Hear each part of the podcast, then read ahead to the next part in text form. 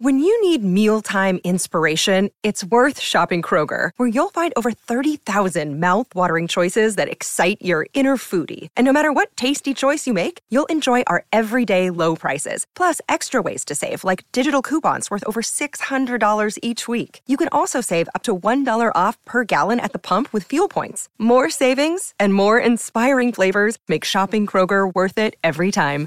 Kroger, fresh for everyone. Fuel restrictions apply. Hello, everybody. This is Marshall Poe. I'm the editor of the New Books Network. NBN listeners like to read books and buy them. So we thought we'd tell you that right now, our friends at Princeton University Press are having a remarkable site wide sale. You can get 50% off books, including ebooks and audiobooks, with the code 50, F I F T Y, at checkout until May 31. You can save some real money on Princeton University Press books. I encourage you to go there and check it out. Welcome to the New Books Network.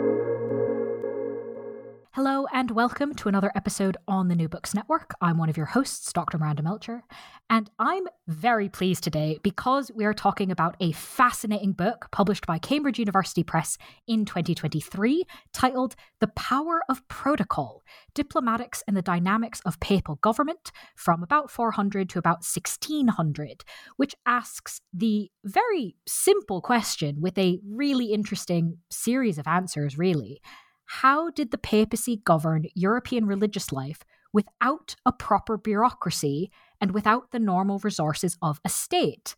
I admit I've been curious about this for quite a long time. So I'm very pleased to welcome the author of the book, David d'Avray, to the podcast to tell us all about it. David, thank you so much for being with us on the podcast. Thank you for come. Thank you for having me, Miranda. Very pleased to have you here. Um, before we get into all things about the book, though, would you mind please introducing yourself a little bit and explaining why you decided to write this book? Um, sure. So, uh, I'm a product of a, a fairly conventional academic uh, um, career. Um, started as an undergraduate at Oxford, moved to Cambridge um, after a postdoc in Munich.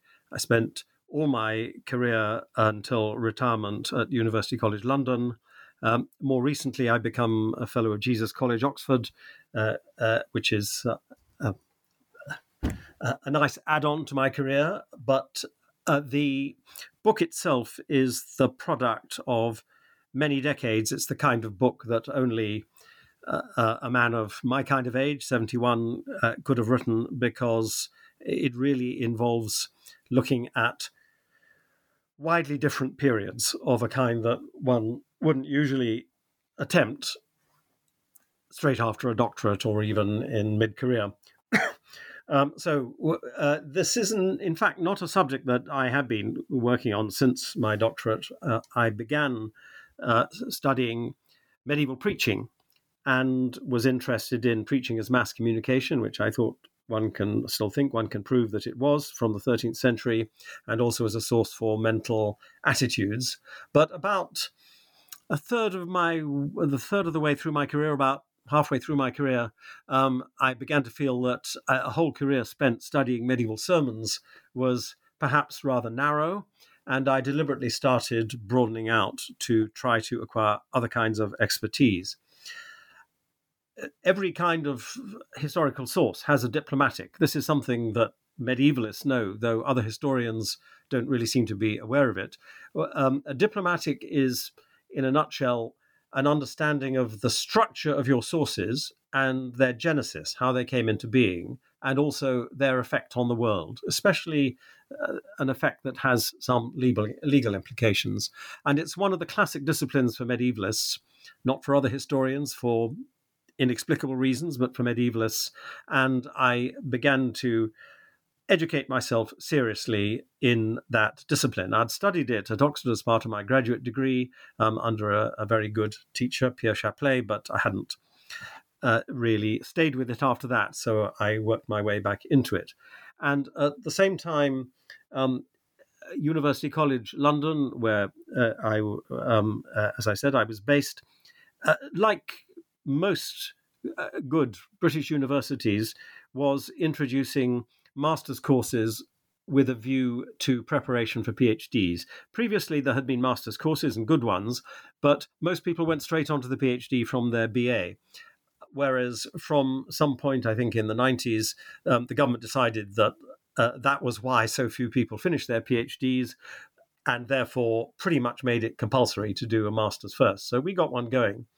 And our master's, I think, was rather distinctive in that it gave more attention to the technical skills that a medieval historian or other literary scholar of in the medieval field would need.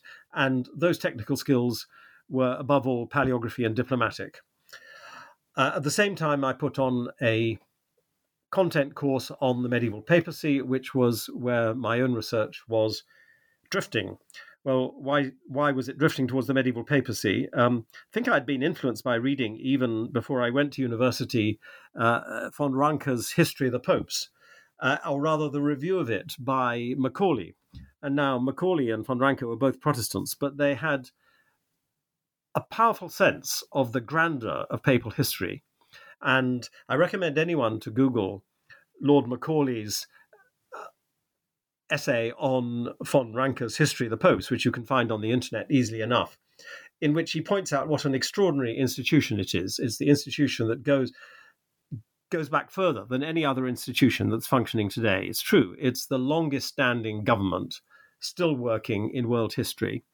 Um, a, a, fine historian, Tony Grafton of Princeton, once said to me, "Oh well, the Chinese imperial um, monarchy has been going longer, but in fact, that's not really correct. It, it, in historically, it begins after the papacy had become a governmental force." Uh, about a century and a century, century and a half later. And also, there was this long period of about half a millennium when it was basically purely symbolic and the real government was done by the shoguns. So, the papacy is a government that has been in action ruling um, since late antiquity, since since the fourth century, in a in an, in a, a real hands-on sense. Um, but it's different from other governments, as as I said, and this is in a way is the the problem that um, has led up to this book, in that most governments uh, have can use force to get resources, and with those resources, they can reward the people who work for them. Um, uh, army, police, civil servants use modern terms. They, they can compel people to pay up. And uh, that sounds rather negative, but that's how all our governments work, including today. Uh, I don't think um, any government would say, well, you know, if you feel like making a voluntary contribution to the state, then we'd be very grateful. But uh, but uh, obviously, um, that's up to you. No, they they force people to do it, and the papacy uh, never did that. And although, I mean, they couldn't do that because they had their lands in the center of uh, Italy, but they they they didn't have any physical control over anyone anywhere anywhere else. So the the big question of papal history is, uh, well, why did why did people want papal government, and how did popes meet that demand? And that that's the question that grew up.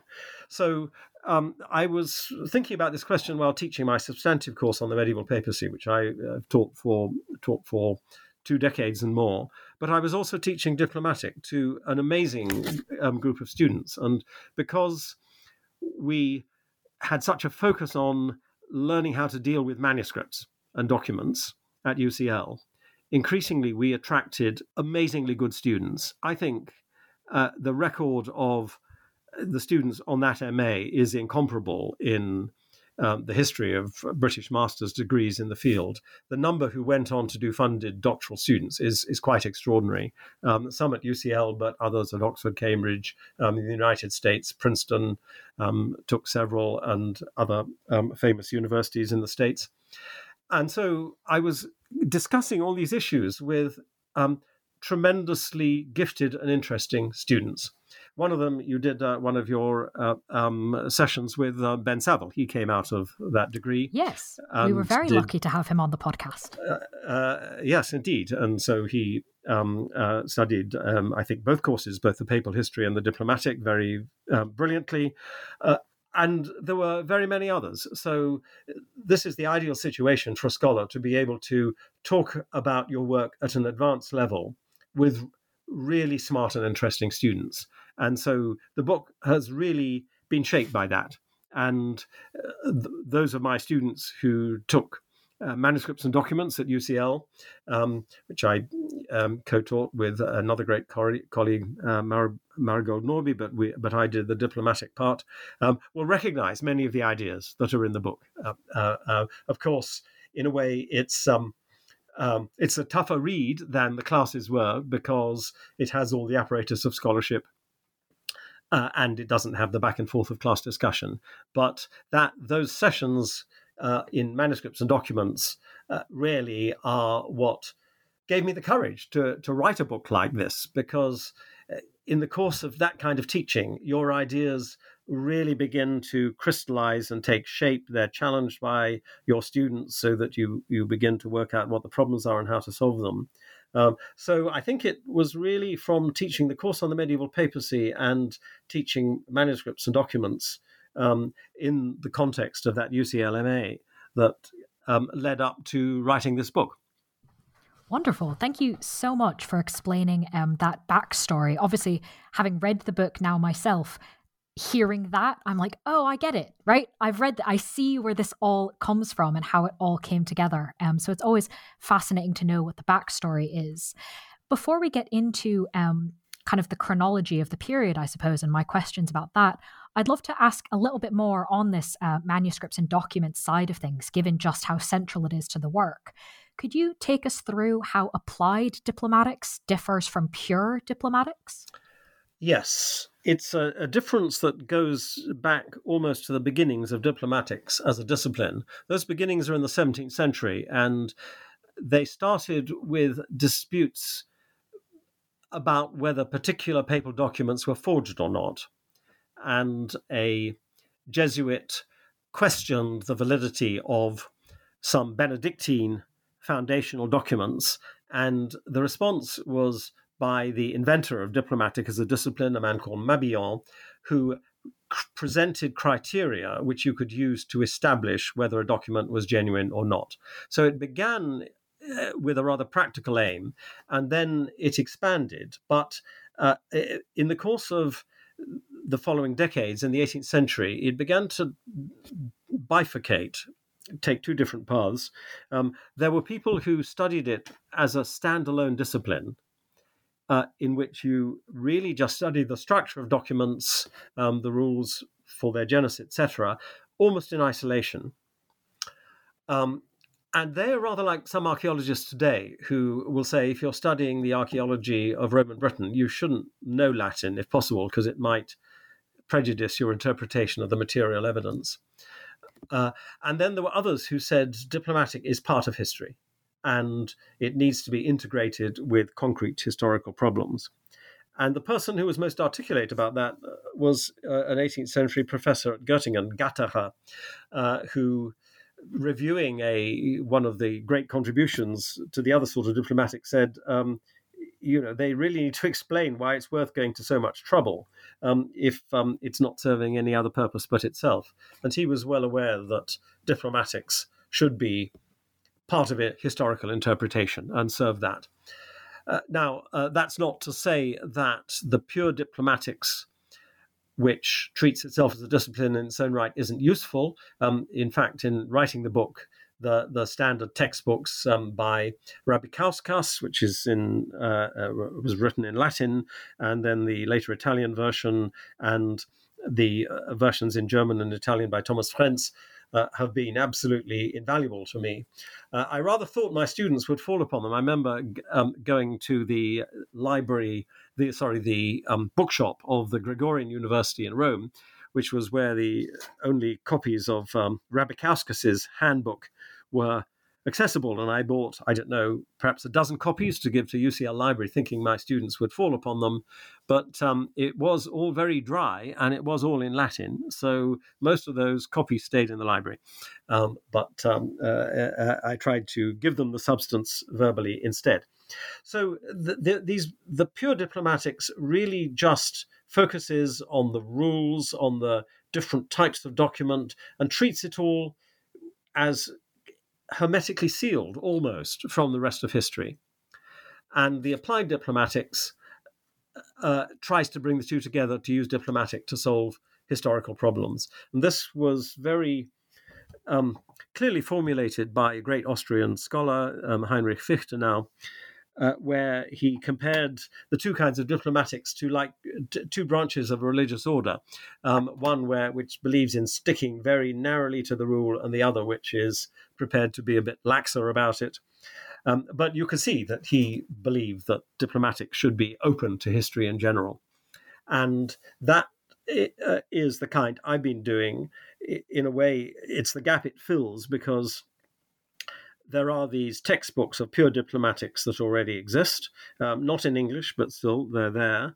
And there's uh, quite a lot of good technical literature in article form uh, for the Middle Ages, at least, uh, on applied diplomatic. But to try and synthesize that, um, working also working from the documents, and show how this discipline answers a historical question. That was my aim. And the historical question was the one we've been talking about, which is how on earth was the papacy able to actually run a government without the usual resources of a state? And uh, I think the answer is to be found in diplomatic. Uh, diplomatic doesn't explain why people wanted papal government. It's a different question. But they did, and there was an increasing demand for it. And how that demand was met is something that diplomatic can help us understand. And that's exactly what I would now like to ask you about, um, given that we've got the background of how the book came to be and that very helpful explanation um, behind the methods and the ways of thinking that enable us to answer the questions. So, moving roughly chronologically through this, um, as you said, people are demanding help from the popes. Um, and I was intrigued to read in the book that quite often in the early part, the kind of general category for this was resolving uncertainty. That that's usually what the popes were that the advice was being sought for. What sorts of things were popes being asked to sort out that were in this broad category of resolving uncertainties? Yes. Um, uh, uh that um, is something I do know a bit about because my previous two books were one of them was entirely on that, and the other, the first half was on that. There are two books on papal jurisprudence, and uh, they are a bit different from books that medievalists usually write because they go way back into late antiquity, is what we're, is the period we're talking about. Um, I think um, if we're moving forward chronologically, uh, and most medievalists even very good ones, don't have much idea of what the papacy was doing um, before, let's say, the Carolingian period. I was reading something recently by a fine medievalist who was saying basically there's hardly any mention of the papacy in the early Middle Ages.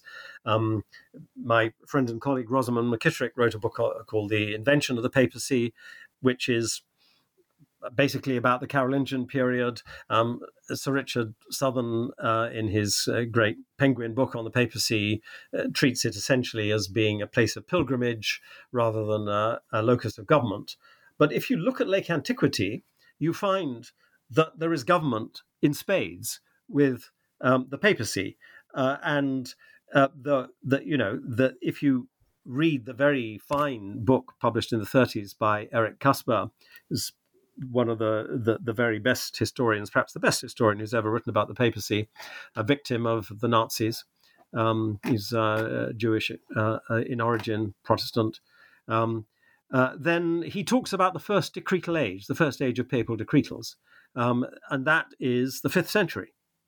So the popes are sending out decretals, and as you say, we need to explain why. Well, I think um, there isn't really a sociology of uncertainty, but there should be if you if you try to do searches in JSTOR or in you know the British Library catalogue, etc., uncertainty tends to get attracted uh, in two different directions. It gets attracted towards risk, questions of risk and rational choice theory, what uh, what you you know how you weigh up how much you want something against how certain you are to get it is the basis of rational choice theory, or towards moral uncertainty and how you deal with that.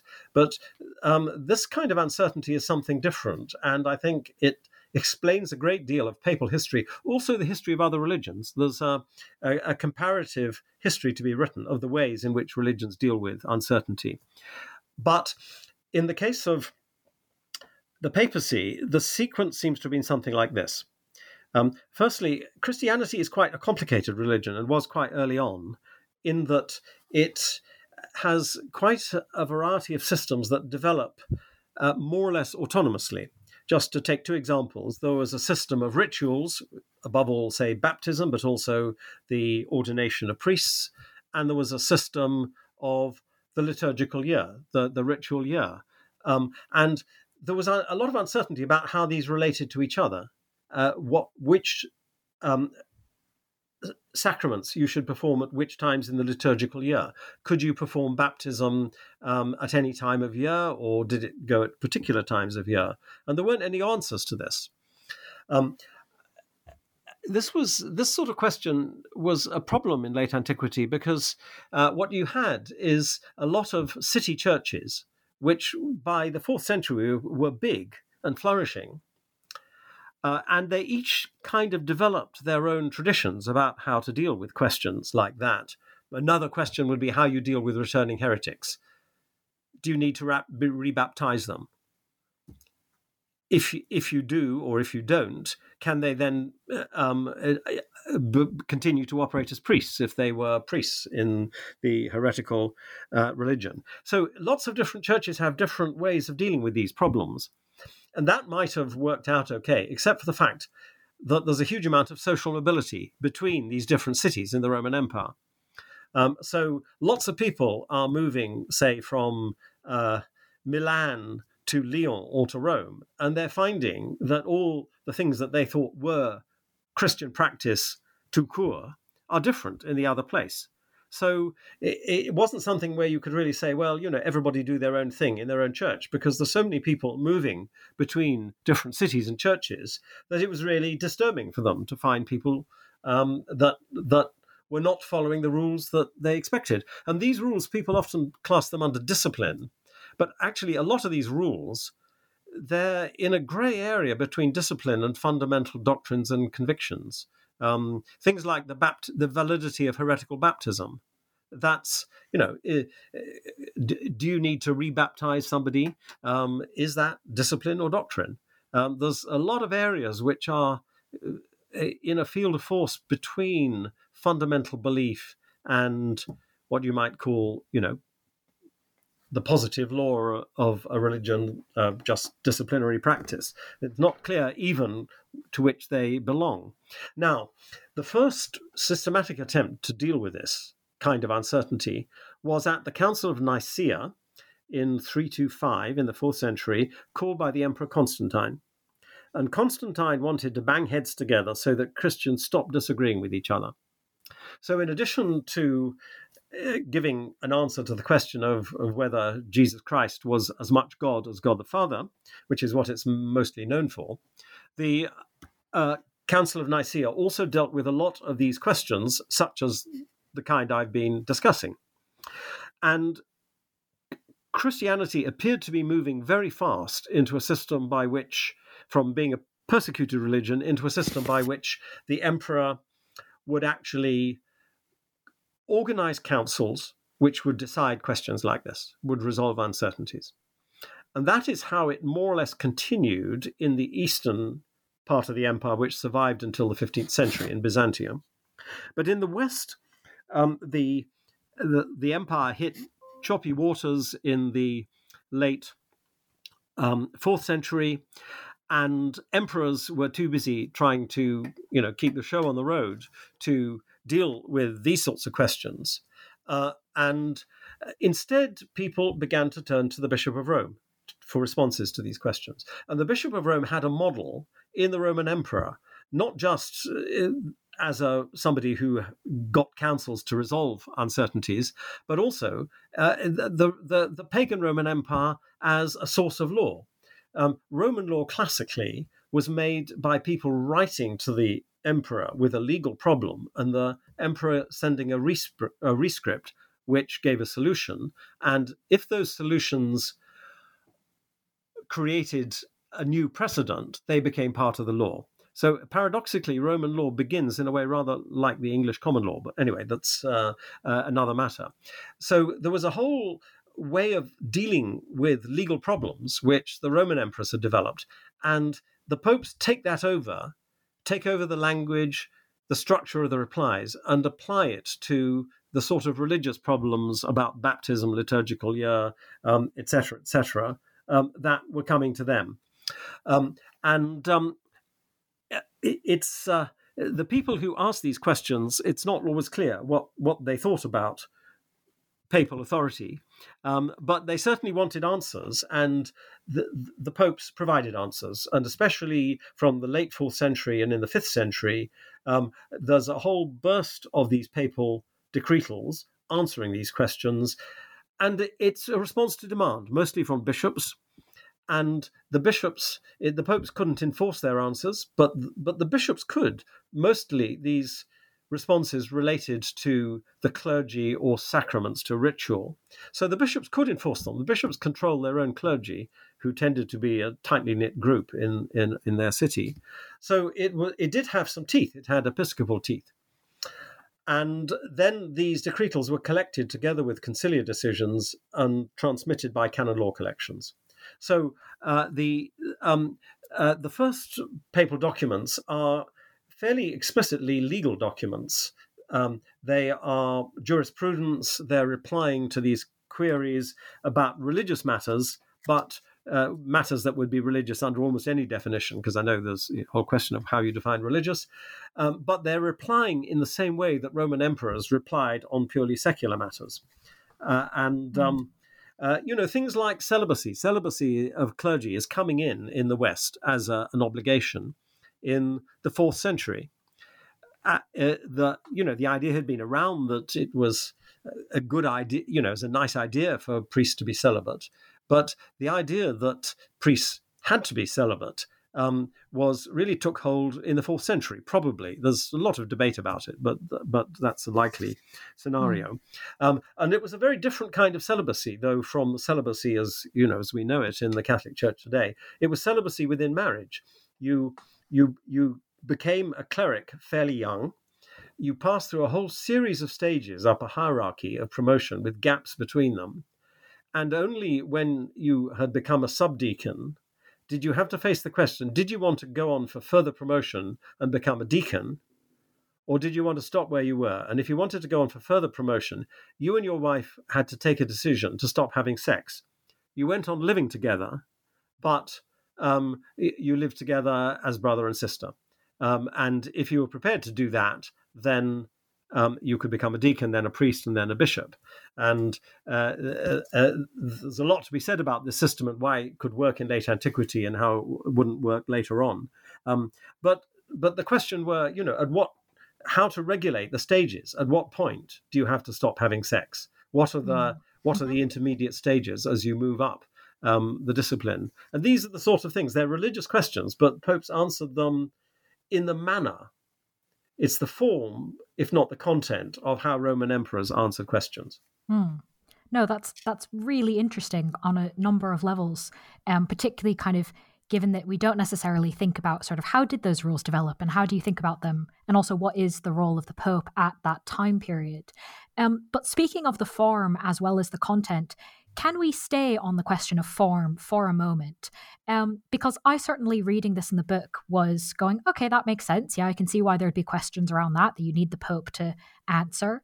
But I hadn't thought or I hadn't expected to read something I found quite surprising, um, which is that some of these answers coming back from the popes, in the tone, as you said, of the emperor, um, but their Latin was not necessarily very good, yeah, particularly yes, in the fourth and fifth centuries. Um, you know, they were advising on all these questions. I'm sure the content was important, but they didn't seem to have very good Latin.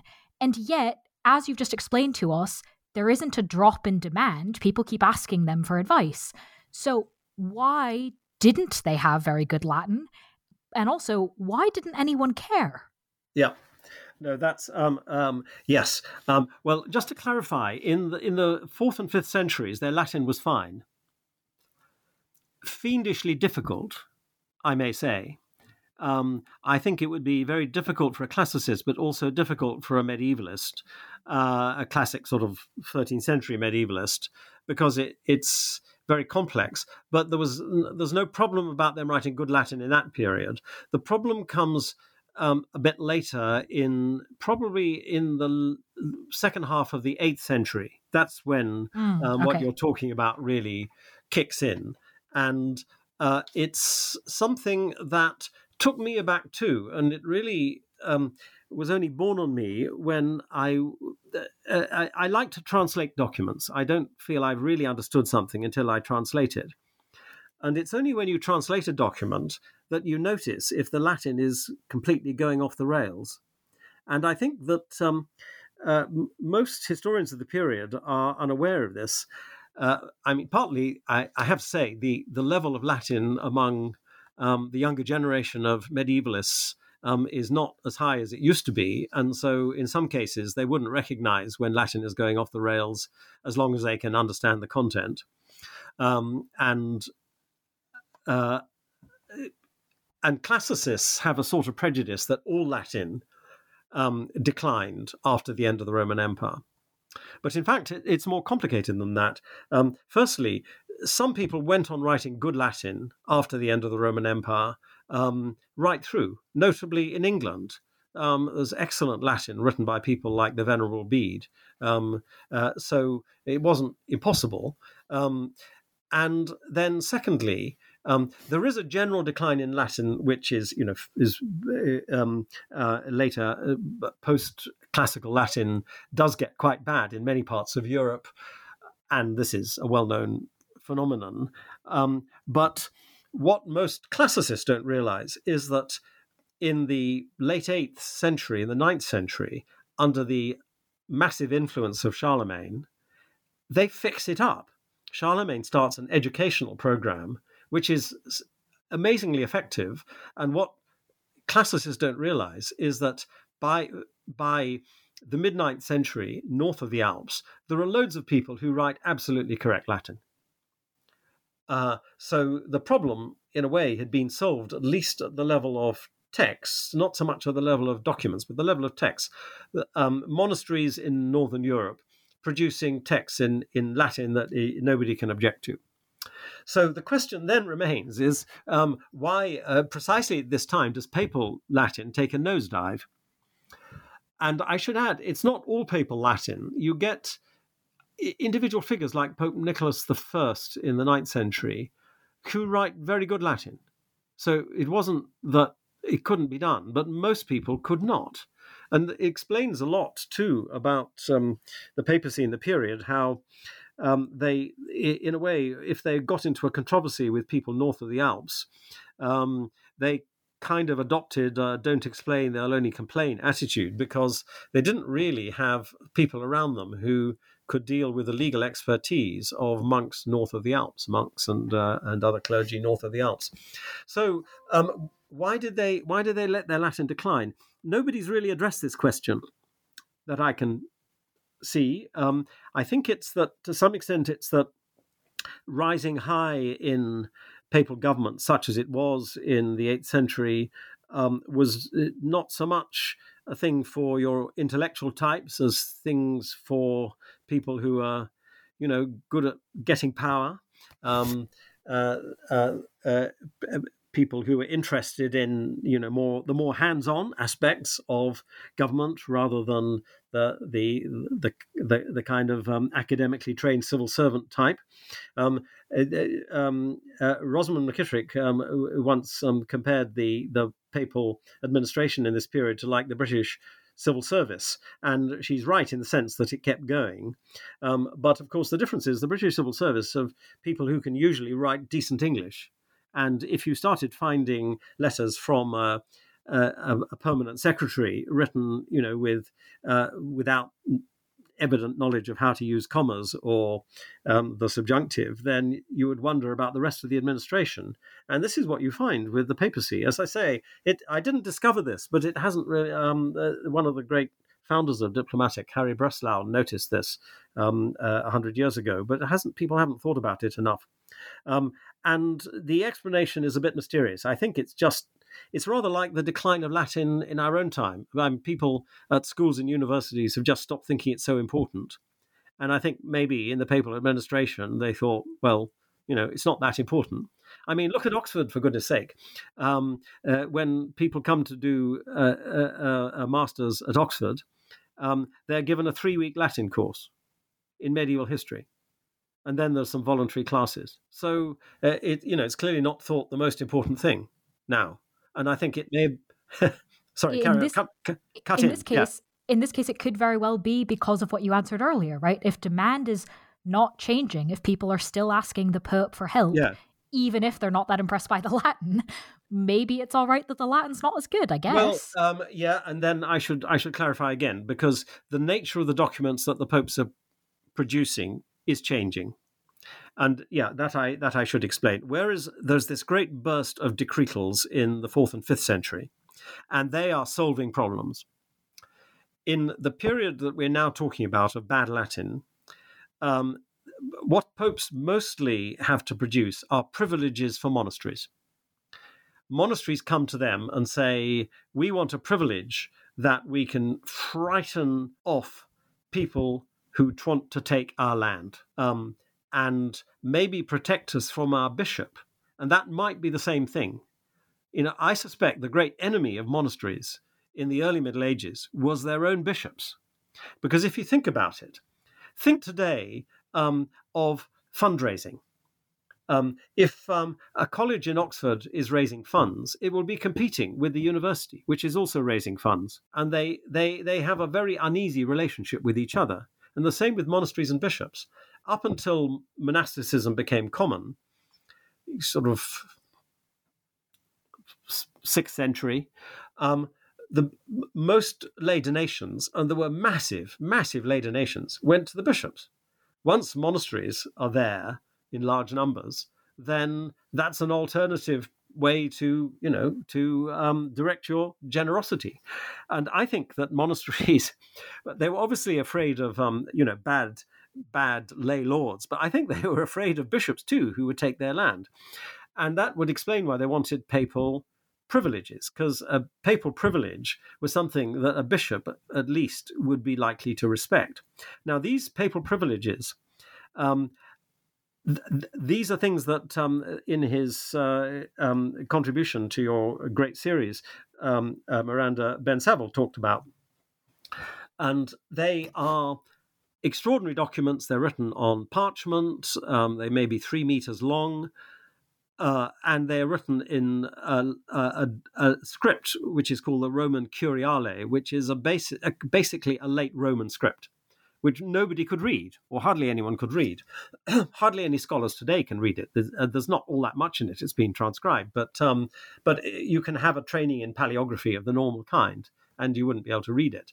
Um, so, what these monasteries wanted was a document which they could hold up and frighten off somebody who was trying to take their land, and that somebody might well be the bishop. And for that reason, they might also want to be exempt in varying degrees from the bishop's authority, because otherwise he could instrumentalize his ritual powers over them to weaken them in a conflict over land. So some of that is speculative, but I think there's a lot in it. Um, so um, uh, the result is that you get these amazing documents that really do look um, uh, uh, quite astonishing, uh, but uh, if there are Latin mistakes in it, nobody notices because you because they're illegible. So it is a bit different situation from the decretals of the first period, the fourth and fifth century. These are documents which are really for sh- it's their appearance that matters. And you know, mm. you say to the, somebody who is trying to take your land, if you're a monastery, we have a privilege from the Pope saying that St. Peter and Paul will be incredibly angry with you if you take mm-hmm. our land, and you show them this. And they're not going to be checking the grammar. Right. But if they're a bishop, they will take it seriously. No, that that makes a lot of sense. Um, and I think it is, you know, you're you're essentially waving around a banner, right? No, don't you dare take this. Look at you're waving around a banner, and it, it's a very impressive banner. Um, mm. And um, uh, they, uh, in this particular period, which is like eighth, 9th, tenth century, the exact wording is not what people are reading. Right. No, exactly. They, you've got these huge things. I mean, you know, Ben Savill described it very well in in his own contribution. You know, they look amazing and they're different from anything else that people see in the way of documents. Right. And, and um, again, the, the point so is not the grammatical purity who, of who the document. Cares about the grammar? They nobody, and the, for the same reason, historians haven't noticed these grammatical mistakes um, because they, you know, they, it's they're they're written in very grandiloquent Latin. Mm. It, you know, it looks yeah. very fine. It's only if you try and translate it, you realize they don't know their case endings. No, but it's very interesting. Um, so I'm glad you included it in the book and told us a bit about it here. Um, I'd love to ask you a bit about kind of a part of the documents where I think the wording, the content is important. And I'm guessing as well that these parts are probably less shiny looking, less yeah. cool looking, uh, but they seem quite important. So, can you tell us, please, about the preambles yeah. of privileges and why these have important short and long term effects for answering I, this bigger I, question I, of the power of the papacy? Absolutely. And in fact, it links up to the uh, early question um, about the nature of applied diplomatic, because these preambles, which are called arengae or proemia in Latin, were the subject of a study by the guy I mentioned before, Heinrich Fichtenau, who realized that they were very interesting for the long term history of mentalities. Previously, historians had tended to skip from them to the substantive part because that was what told them facts.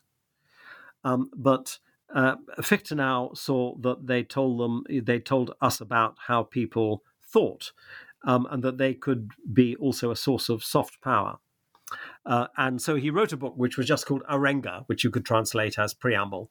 Um, and it traced them from late antiquity, even from pagan times, um, through to the late Middle Ages. Um, so um, uh, I think they're particularly important for the history of the papacy for the following reason.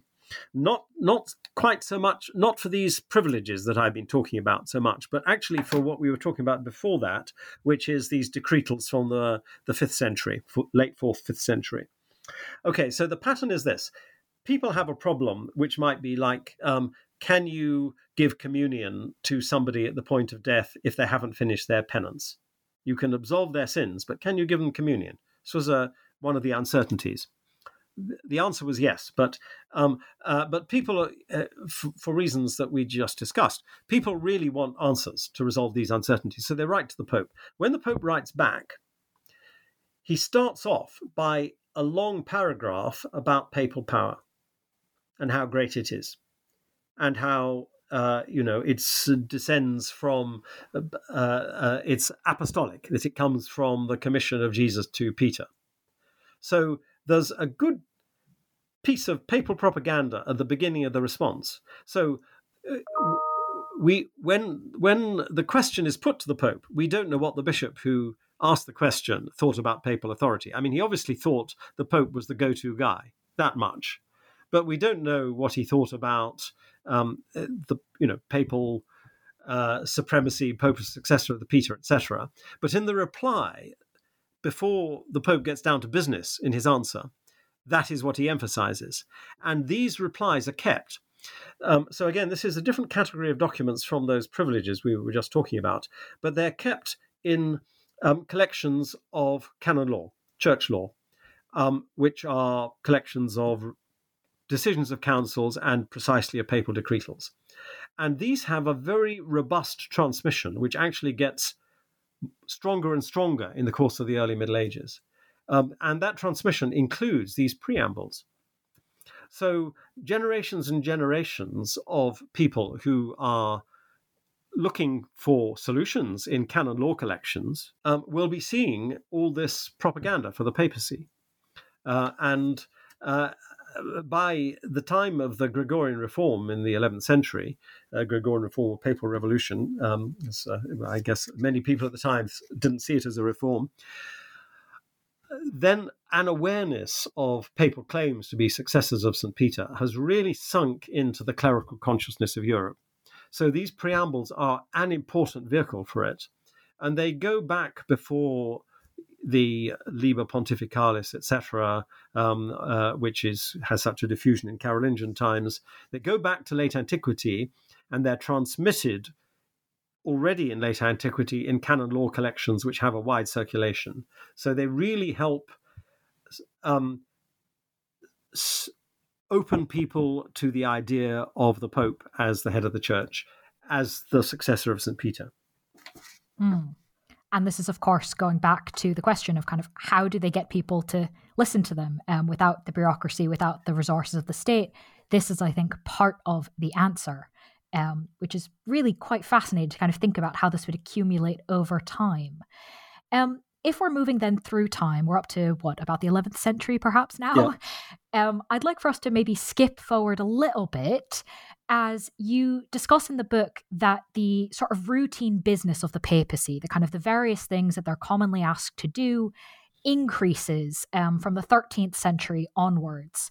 And of course, if we're thinking about a lack of bureaucracy, a lack of state resources, this is a question, right? How do they manage to keep up with all of this?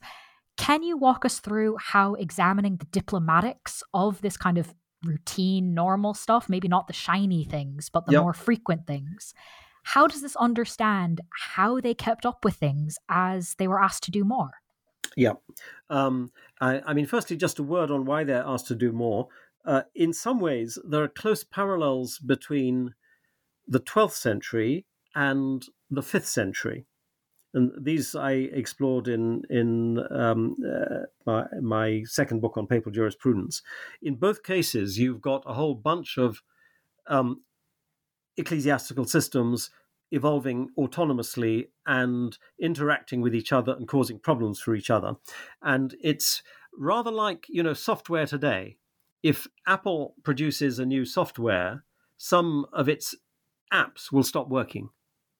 Um, um, uh, UCL introduced a new software for graduate applications, which was incompatible with its own browser.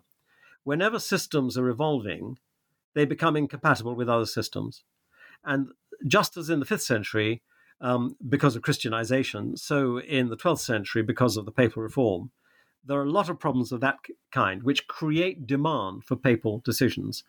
And also, there is a huge demand for papal legal intervention a strong desire for somebody at the top to bring disputes to a close. And if you think about it, um, disputes end either with a strong person winning or with law, by and large.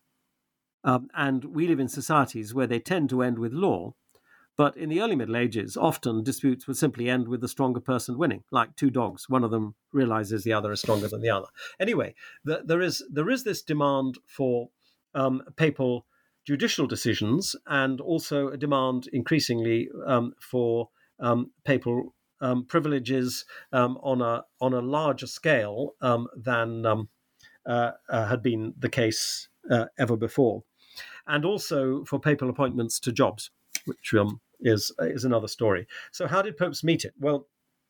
This business of not having a bureaucracy, this is something I should explain. Everyone has always assumed the popes had a bureaucracy. You'll find in every textbook they have a bureaucracy, and any class of students imagines the papacy at its you know high point if you like in the 13th century as having a series of offices you know like westminster or um, or or any or washington and in those offices um, in those buildings there would be offices or maybe open plan and there'd be people working away and those people would have salaries uh, and they would have managers, and their managers would have managers. They imagined all of that, and that was all blown apart by a wonderful book by um, another um, uh, German language scholar, Brigide Schwarz, um, who uh, took Max Weber's checklist of what counted as a bureaucracy, his ideal type of a bureaucracy, and used it as one should use ideal types to ask how many items on this checklist does one actually find in papal government. And she found, for example, that the checklist said there is a difference between home and office, which until COVID was pretty standard in bureaucracies. She found that the people who drove papal government along worked from home, not in an office. Salaries, she found that they were not paid salaries, they were paid by the piece. Line managers, she found that there were no line managers. They took it in turns to manage each other like like a sort of trade union or a guild so so um, there wasn't the bureaucracy as we understood it. There's some elements of a bureaucracy as we understand it. And the other thing is, the popes never had enough money. This is something people don't realize enough because everyone thinks about the papacy in the Middle Ages as being enormously rich. Um, but just to give some calculations I've just been doing, um, uh, in about about 1300, the Bishop of Winchester had an income which was only about which was about 15% of that of the papacy. Bishop of Winchester, one bishop, one very rich bishop, and uh, he didn't have a state to run because the popes had the papal state to run, and he didn't have the universal church to administer. Uh, whereas the, the, King of England, in one in admittedly exceptional year, could raise an amount of money which was about seven times the average income of the papacy. So the, the popes never had a huge income to draw on. So they had to find systems that would enable them to meet the demand. Because what could easily have happened is that people would write to the Pope saying, We have a legal dispute, um, please resolve it for us. And the Pope would never reply. You know, like people who don't reply to their emails. After a while, people stop emailing them. Um, and that is what happened with the caliphs in Islam, and it happens with Shankaracharyas in um, uh, in uh, some great uh, movements within India. Um, uh, unless there is a bureaucracy to give a unless sorry, I won't say bureaucracy, unless there's an administration to give a reply, then people stop asking. But the popes always found ways to give replies, and that's what diplomatic can tell us. Um, and I guess that's that's what you're you're asking about now. Um, and um, they found ways to deal with the problem that they often um, gave. Uh, they offered jobs to several people at the same time because they didn't have records that enable them to check, and they found ways of dealing with the enormous number of requests for papal adjudication of disputes. These aren't disputes between laymen, they're disputes between clerics, but there were enormous numbers of clerics in the period, so it's a whole governmental system. And they were marriage cases too. The Pope, Pope decided cases involving the validity of marriage ultimately. So huge numbers of disputes coming to the papacy. And they had to develop a software that would enable them to deal with it without having a properly paid bureaucracy. So that's that's the question. I don't know if you want me to launch into how they did that now. Um, if you want to say a little bit about it, sure. Yeah. Okay. So to give uh, two examples, first of all, papal privileges, and in diplomatic, these are called letters of grace, and they look different from ones dealing with executive decisions. Um, in the 13th century, popes did not keep a record of the job offers they had given. There's there are a lot of clerical jobs, benefices, um, which um, basically had a much larger income than uh, an individual priest needed. And this goes back to the economic origins of um, uh, um, ecclesiastical systems in the Middle Ages. It just depended on how much had been given originally. So it was perfectly normal to have to pay somebody to do the actual job and to take the rest of the income and be an administrator for the king or the pope or be an academic or whatever. So um, popes started granting benefices like this, or canonries of cathedrals, which had become by the 13th century a, kind of um, um, a post without many duties. But they didn't keep records, so they would often grant the same canonry, you know, um, to several different people, which is obviously pretty problematic. So, how did they deal with it? Well, they dealt with it by inventing a set of rules which ranked papal letters like a pack of cards, like in bridge or in poker. So that if two people turned up, both with a papal letter, giving them a particular job, you could compare the two letters, apply the rules, and you could see if, so to speak, the ace of spades out trumped the three of hearts. So the, if you, you, there were technical rules which enabled you to order people with letters giving them the same privilege. So in in one way it sounds pretty desperate, but in another way it meant that the Pope could always say yes when people asked for something, and it meant that you had a way of discriminating at the other end. And at the same time as you granted a job like this, you always appointed people who were responsible for carrying it out on the ground. And this takes me to the second way they managed, which was delegation. So um, delegation is the idea that you can make somebody the pope for a day for a particular purpose.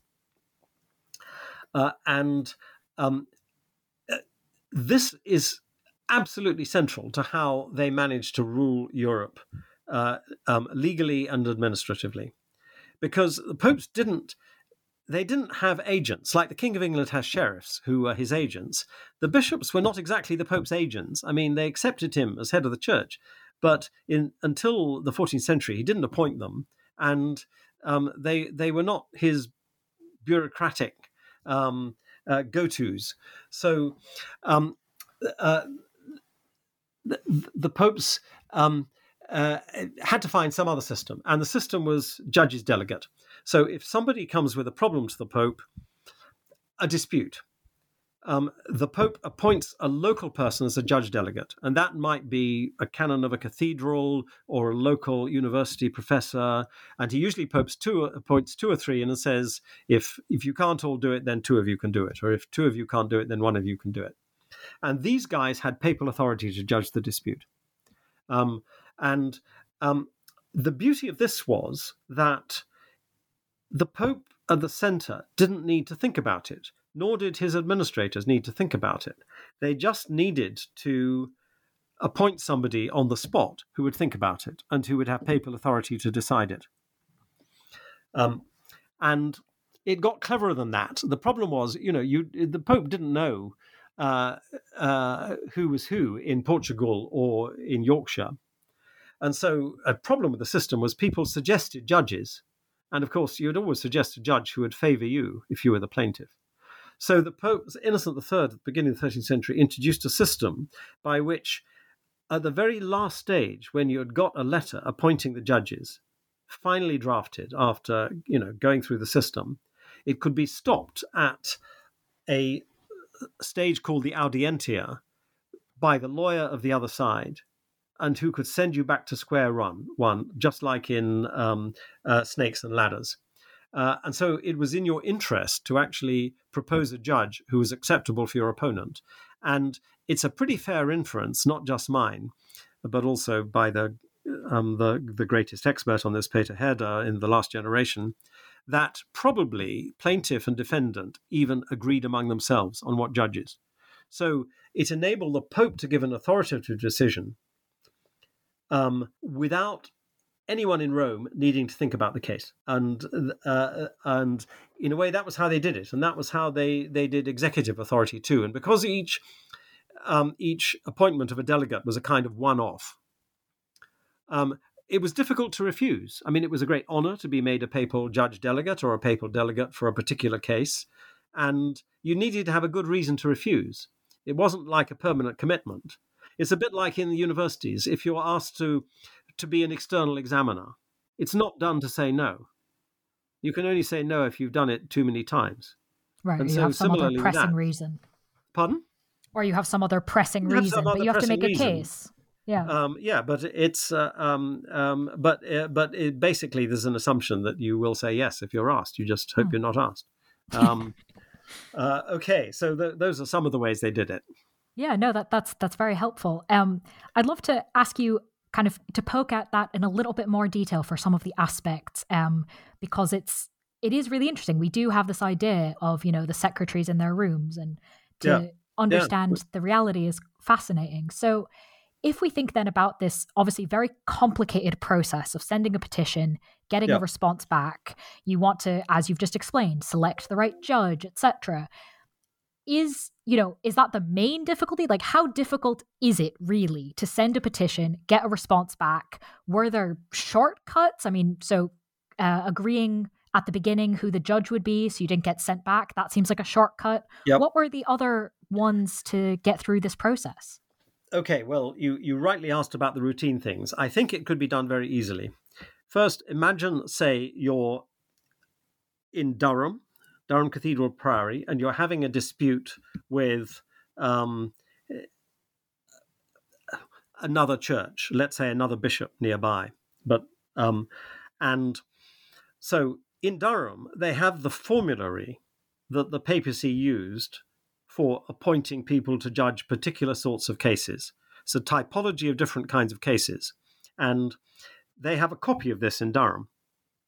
So you could pick the formula you could actually pick the type of letter that was probably going to be used.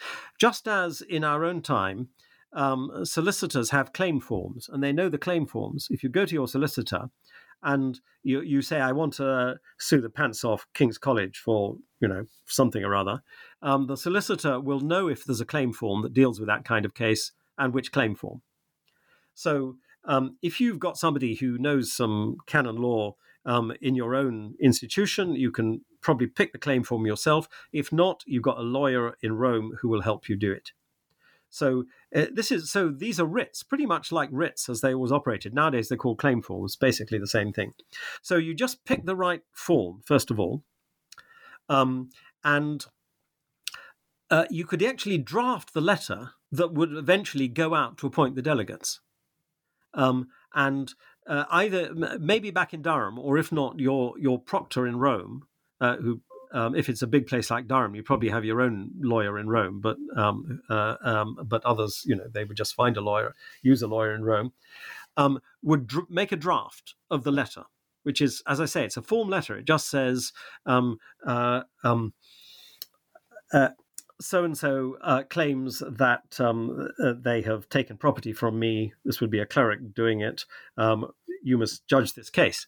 Um, and there would be others for more complicated kinds of cases, actually, a whole series of different kinds of cases. So you would pick a form. Um, in Rome, somebody would do a draft, which might be no work at all because you basically fill in the proper names. Maybe you fill in the names of the proposed judges that you've agreed with your opponent. Then one papal administrator casts an eye over it, the abbreviator, if it's been done right, and if you've got a decent proctor, it will have been done right.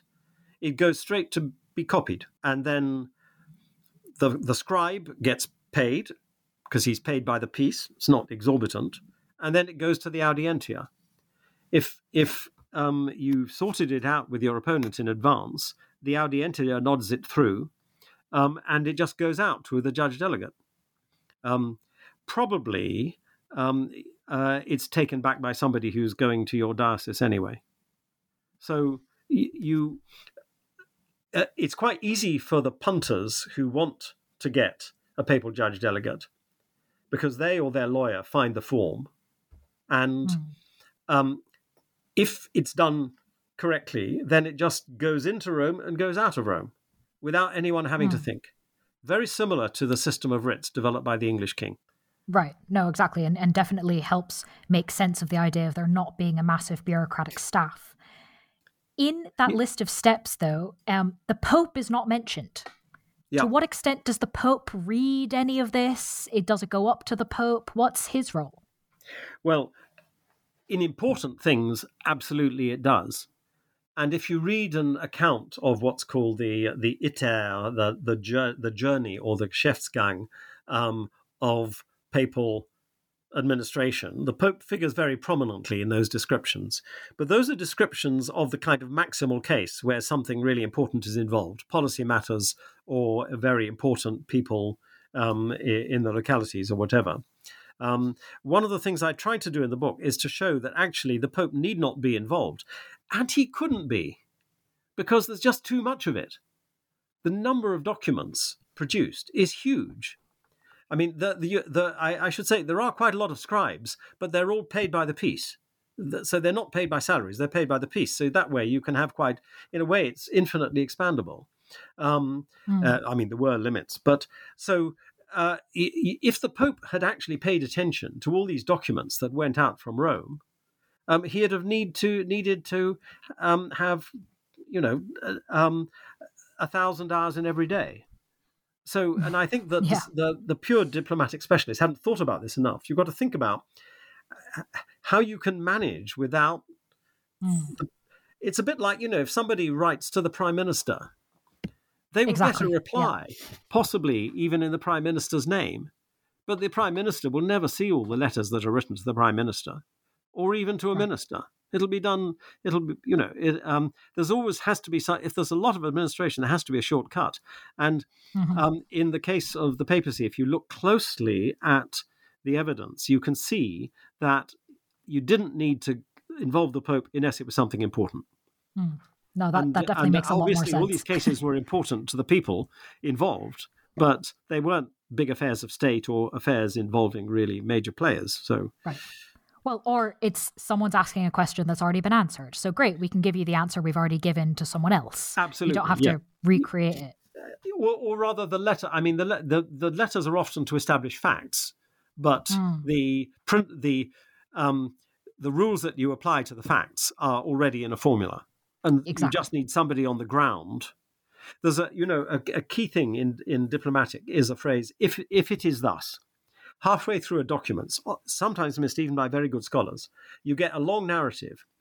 For example, for a long time, people thought it was forbidden to read the Bible in the vernacular in the Middle Ages because there is a papal document, Innocent III, with a long narrative about how terrible it is about people reading the Bible in the vernacular. And because the person who you know wrote this up didn't know enough diplomatic, this has got into the literature as a ban on vernacular Bible reading. Actually, you get this long screed. That is all from the person who wrote to the Pope. Very often, the Pope quotes Oh. back. The Pope quotes back whatever somebody has written to him, Mhm. and then says something like, "If the facts are as stated," or "Investigate this." Mm. So the Pope's reply is not actually saying what this first part, which is called the narration, says. Usually it's telling somebody on the spot to investigate if it's true or if it makes sense. Right. No, we've you heard have to- this. Go find Yeah. out. You have to be very alert because you can read these, and this is what happened with. It's a big question. You know, was vernacular Bible reading forbidden? And it was a brilliant essay by um, uh, Leonard Boyle, who who actually applied diplomatic to it and said, no, he's not saying that. He quoting the letter he received, and then says, "I commission you to investigate this." Well, so I think this raises sort of obliquely, and I'd love to bring it up properly the question of keeping track of all of this, Yeah. right? Obviously, we have a lot of material such that you're able to do this interpretation and write the book, and the whole field is. But as you said, the scale of this is quite significant. So, how, if there was no bureaucracy in the way we might think of it, how did the popes keep track of all of this? Um, well, uh, the the answer is that um, in firstly, in the case of settling legal disputes, they didn't really need to, um, because if you appointed a judge's delegate and if the decision was accepted, um, then the Pope didn't need to ever know anything more about it. Only if there was an appeal um, would would you know it, it would have to be quite a big issue, and the appeal would have to come back to the Pope. Otherwise, he wouldn't need to. Similarly, in the 13th century, with these appointments, um, the uh, uh, the the kind of card ranking system meant that the people on the spot could tell which one was valid, so the Pope didn't need to know about it. That said, in the 14th century, papal record keeping does get more sophisticated. Uh, and it gets more and more sophisticated with every passing century. Um, I- I would say, though, that people have overestimated its relative sophistication. People have always assumed that the papacy was ahead in record keeping, and indeed it was in the early Middle Ages. It, it probably kept registers throughout the early Middle Ages, not certain, but there's quite a lot to suggest that. But from about the 12th century, something like the English monarchy, monarchy overtakes it fast. And English, the record keeping of the English monarchy is far more sophisticated. Um, so uh, uh, the the popes play catch up, and they they do begin to record much more, and it is more effective. Um, but um, and of course that produces more records for historians to work on. Um, so, uh, but of the routine stuff, so for example, these letters of justice which appoint judges delegate, so far as I know, there was never any systematic record keeping of that. That wasn't registered. You didn't need to register it. Mm. No, that that's a fair point. We tend to think of kind of everything has to be kept track of these days. Yeah, But- well, um, and and um, uh, it, there is a tendency in that direction, but a lot of a lot of w- what the popes did uh, was not recorded.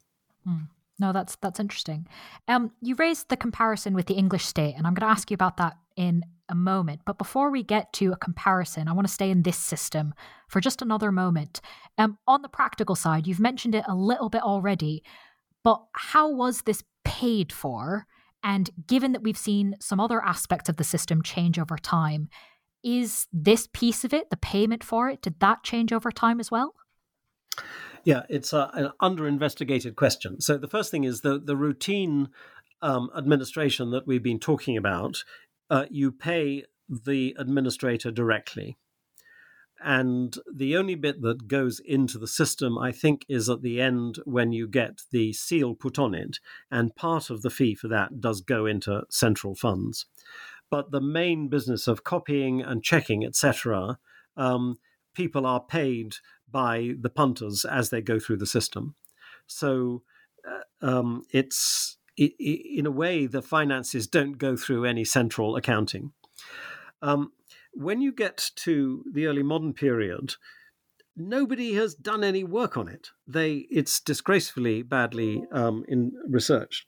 Um, the the Inquisition. I was talking to an expert on that. May have had some small endowment that helped pay for its administration.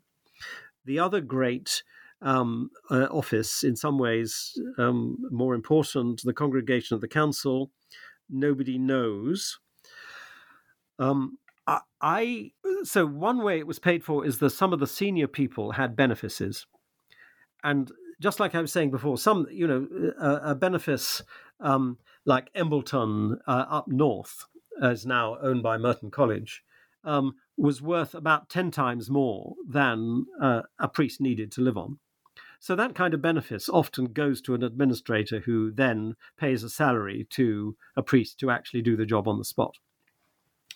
Um, so uh, the senior people at the papal curia would often collect benefices like that, and so that that in a way um, uh, provided for them.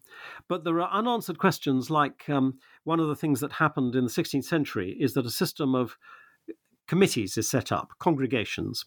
And these congregations were basically committees of cardinals with specific jobs. The Inquisition was one, the Congregation of the Council was another, and there were others still. And nobody knows how the staff of these congregations were paid. And I think they were paid for out of the pocket of the cardinals which is one reason why the cardinals accumulated so many benefices, so much wealth, is they were basically paying for their own administrative staff. But nobody has proved this, but uh, nobody's yet hmm. um, investigated it properly. I'm trying well, to find out more about it, but um, anyone listening who wants a research project, well, well, I think it would be too hard for somebody starting out. Um, but um, uh, but it's yeah, because it's it, it, it's not an easy one. Um, but it, you know, you follow the money. You want to understand an institution, see how it's financed. But um, but that question just hasn't been asked enough about the papacy. Interesting. Um, I did want to ask you a bit more, as I said, about the comparison with um, states that do have the resources and things that we would think of. Um, you mentioned the English state. Can you take us through maybe a little bit of comparison? Um, you said before the papacy was sort of ahead, but then started playing catch up. How does yeah. the papacy compare to states that do have these resources in dealing with administration? Well, the one um, I know most about, and the one that most is known about, is the English monarchy. And I had the the um, the great delight of teaching MA courses, a different MA course, with my colleague David Carpenter at King's College, your college, and um, we were constantly surprised to find out how much more advanced, if record keeping is an advance, um, the English monarchy was. But there's one, uh, the, the, the main comparison I would draw actually is not of, you know, better or worse, but functional equivalence. Because the English monarchy also developed a system that enabled it to provide, to meet the huge, voracious demand for judicial resolutions, judicial decisions without anyone in the centre thinking about it. And this was the writ system. So, just as with these papal formularies, so there are registers of writs. Um, if you, you know, if there is a dispute about who is to inherit a piece of land or who owns a piece of land, from the second, third quarter of the 12th century, rather, on, Henry II of England divided some amazing software to to decide those questions without anyone at the center having to get their head around all the complexities of the rights and wrongs of a case. Um, so, for example, the simplest case: um, if there's a dispute over land, often it was going to take forever to decide who owned it because it was complicated by the fact that there'd been an anarchy of Stephen's reign in which people had taken land from each other. There'd been periods when the, um, the, the Normandy and England were separate, and so people who were based in Normandy had lost lands but had a good claim to it. Going to take forever to sort it out. So Henry II said, All right, we will have a form letter that says that you go to Westminster and you buy the following writ of novel disseisin. That writ is addressed to the sheriff. It tells the sheriff to go to the place where the dispute is, to summon a set of locals, and tell them that they will have to answer the following question Who was on this land when the king last went to Normandy? Apparently, everybody always knew when the king had gone to Normandy. And then the same panel of locals would have to turn up at the county court when the King's Justice next came to the county court. And the King's Justice would say, Who was on this land when the King last went to Normandy? And the person whom they um, indicated would get the land back. And then the other person would have to bring a much more complex lawsuit but what this stopped people doing was taking the law into their own hands because they would have to give it back anyway. Now, just as with the system of judges delegate, you used formulae, you used form letters, and you had a system by which all you you got a form letter at the center. Nobody at the center needed to think about it. It went out to the localities, and the judgment was made by people in the localities who had direct information. Now, the mechanism in the localities is quite different. It revives on juries of neighbors, and it does d- depend on a, a sheriff to summon them. But in both cases, it enables you to expand the amount of royal or papal justice enormously because you don't need to think about it in Westminster or in Rome. Functional equivalence. Hmm. No, a very reasonable standard, I think, um, and an interesting comparison. So thank you for giving us that kind of context, really, to evaluate what the papacy is doing. If I ask you to, we've been talking in a lot of detail, I know, yeah. um, but I think that's very much one of the strengths of this. Um, obviously, then doing a bit of comparison. If we could now, for the final question, zoom out really and look at the big picture, the full time period. Um, what do you think, coming at this, as you said, from years of teaching, many books on particular areas within this? What do you think are some of the most interesting and important long term continuities throughout this period that otherwise has so much change? Uh, yes, I'll be brief because I realize I've um, uh, um, been um, greedy of time. but um, uh, so, so just really in uh, a keynote keyword uh, form. Firstly, the papal archive goes back to the fourth century, which is a pretty extraordinary thing. An archive which has a probably continuous history back to the fourth century, when the Roman Empire is still going strong. Nobody thought it was going to end, and that uh, and that's has you know flowed out into the massive archive where I and other scholars um, uh, regularly work on these subjects. The second is that the kind of basso continuo of papal authority is that it is responsive government. It's demand driven. And this is something that has become a kind of folk theorem of historians of my generation. It's become generally accepted that it's not a case of popes seizing power, but it's of a case of popes responding to a demand. And this book doesn't really explain that very much, except a little bit what we were talking about at the beginning with the decretals in the late antiquity, but it tries to explain how the demand is met. Um, delegation, being able to delegate papal power for specific purposes for a particular case or a specific action, that that goes back to um, the sixth century um, and becomes really routinized and systematized um, in the 13th century. And once again, um, trying to find ingenious softwares to make up for the absence of the hardware of a proper fiscal basis for government.